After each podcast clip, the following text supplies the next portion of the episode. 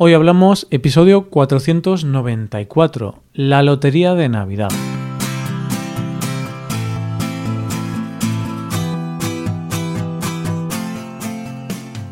Bienvenido a Hoy Hablamos, el podcast para aprender español cada día. Ya lo sabes, publicamos nuestro podcast de lunes a viernes. Puedes escucharlo en iTunes, en Android o en nuestra página web Recuerda que en nuestra web tienes disponible la transcripción y las hojas de trabajo de este episodio y de los episodios anteriores. Para acceder a esta transcripción tienes que ser suscriptor premium.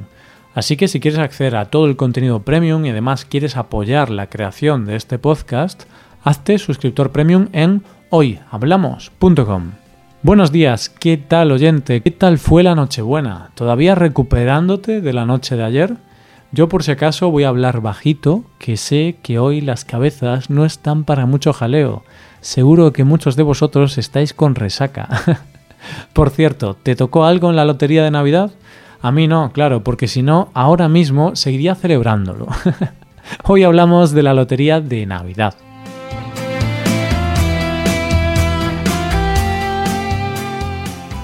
Día 22 de diciembre, 9 de la mañana. Ahora sí que sí. Empieza el sorteo de Navidad. Las bolas comienzan a girar en los bombos y empiezan a salir números. Los niños cantan un número detrás de otro. Todos estamos con nuestros décimos en la mano, esperando a que salgan los premios. Y entonces uno de los niños se queda mirando la bola, pone la mano en el alambre y se pone un poco nervioso. Eso solo puede significar una cosa, ha salido un premio. ¿Será el gordo? El niño dice un número y el otro niño canta cuatro millones de euros. es el gordo. ¿Qué número ha salido? Y tú, en décimas de segundo, compruebas todos tus números. En esos segundos eres consciente de que un solo número te separa de ser millonario. Los miras todos y... un año más que no te ha tocado. Pero, ¿qué es el gordo? Perdona oyente, que me he dejado llevar por la emoción y tendría que haber empezado por ahí. Yo creo que lo he mencionado en alguna ocasión, pero merece la pena explicarlo de nuevo. El gordo es el premio más importante que se reparte en la Lotería de Navidad, que es un sorteo que se celebra cada 22 de diciembre. En el sorteo de Navidad hay varios premios, pero el mayor es el gordo. Es un premio de 4 millones de euros aunque cada décimo, que cuesta 20 euros, lleva un premio de 400.000 euros, que tampoco es poca cosa, ¿no? el sorteo para los españoles es el pistoletazo de salida para la Navidad. Ese día sabes que la Navidad ya está aquí, y es que se vive como un acontecimiento. Las televisiones y las radios lo retransmiten y todos estamos pendientes de qué números salen.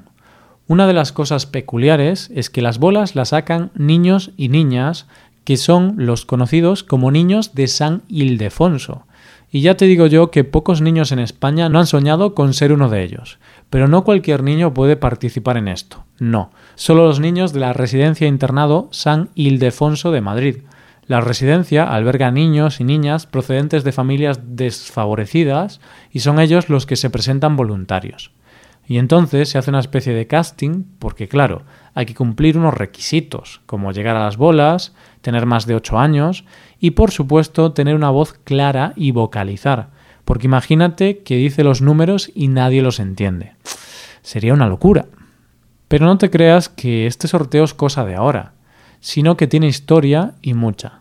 Tanta que surgió en las Cortes de Cádiz, más concretamente en 1811, cuando el Estado decidió crearlo para recaudar dinero, sin perjudicar a los contribuyentes. El Estado siempre mirando por nosotros, ¿verdad? Aunque hay algunos que dicen que esto de la lotería es como un impuesto encubierto, pero bueno, ahí lo dejo.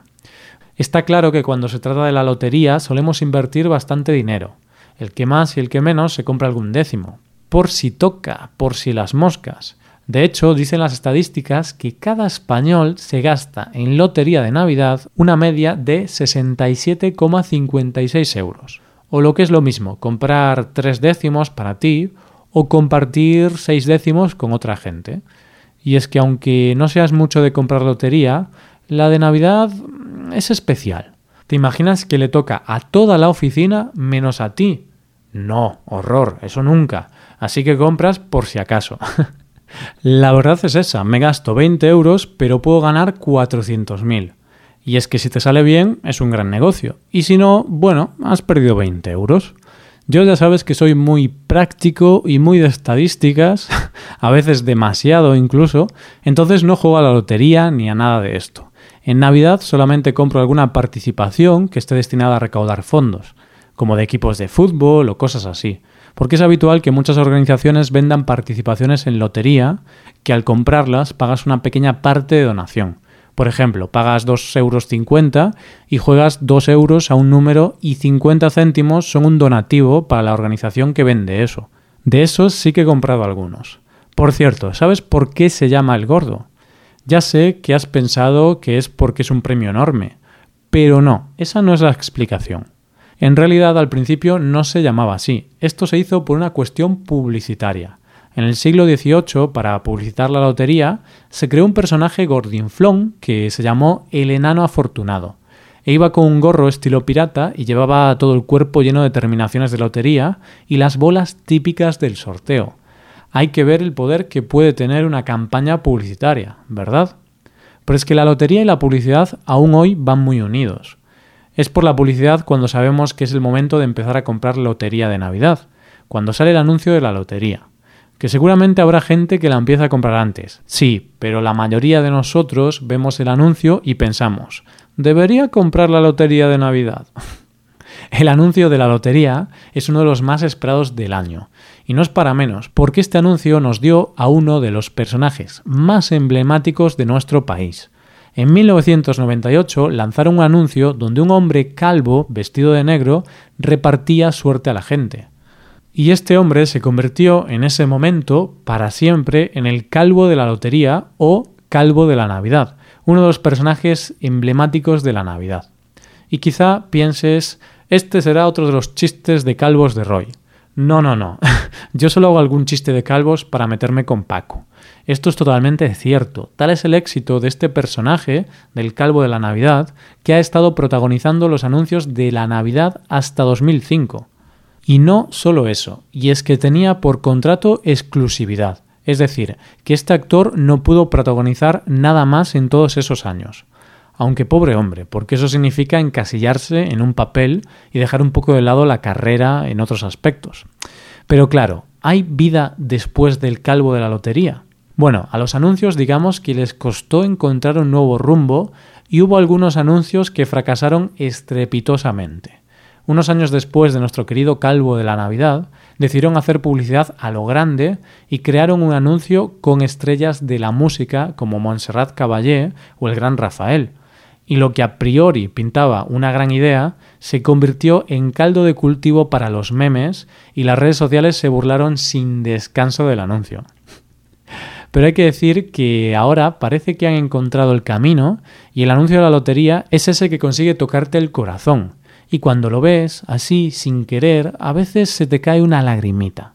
Y es que actualmente los anuncios son más de historias humanas y han acuñado el eslogan El mayor premio es compartirlo. El de este año, por ejemplo, es un homenaje a la película Atrapado en el tiempo, aquella de Bill Murray del Día de la Marmota, que se despertaba siempre el mismo día y tenía que ir cambiando sus actuaciones. Pues en el anuncio de la Navidad de este año sale un hombre que se le repite el mismo día, que le toca la lotería y solo es capaz de salir de ese bucle el día que decide compartirlo. Qué bonito todo, ¿verdad? Pero vamos a lo importante. ¿Te apetece que soñemos un poco? ¿Te imaginas que en ese momento en el que sale el gordo, después de esas décimas de segundo, te das cuenta de que te ha tocado? Risas, lágrimas, alegría, cava para todos. ¿Y ahora qué? ¿Qué harías con el dinero? Vale, lo sé, las estadísticas no están de tu lado. De hecho, hay un 86% de probabilidades de que no te toque nada de nada y solo un 0,00001% de que te toque el gordo. Aunque es cierto que una de cada 10 personas recuperan lo gastado gracias a los reintegros o a otros premios pequeños. Y aunque está claro que esto es azar, puedes intentar subir tus probabilidades haciendo rituales de la suerte como frotar el número en la cabeza de una persona sin pelo, pasarlo por la joroba de alguna persona o por la barriga de una embarazada. Yo, si te digo la verdad, no creo en nada de estas cosas. La probabilidad va a ser la misma, pero bueno, cada uno es libre de jugar con la suerte como quiere, y aunque la probabilidad sea la misma, seguro que la ilusión es mayor, que eso es lo más importante al final.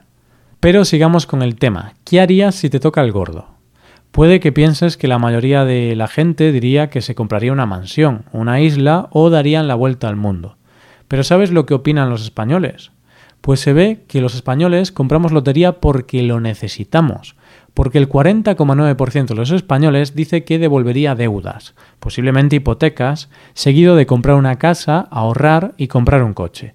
Y es que al final el poder quitarte preocupaciones no tiene precio. Por otro lado, en caso de que te lo quieras gastar de otra manera, hay un estudio que dice que si ganas la lotería te daría para vivir unos 12 años sin trabajar. Y que lo mejor que puedes hacer es invertirlo, porque claro, después de esos 12 años, ¿qué haces si has dejado el trabajo?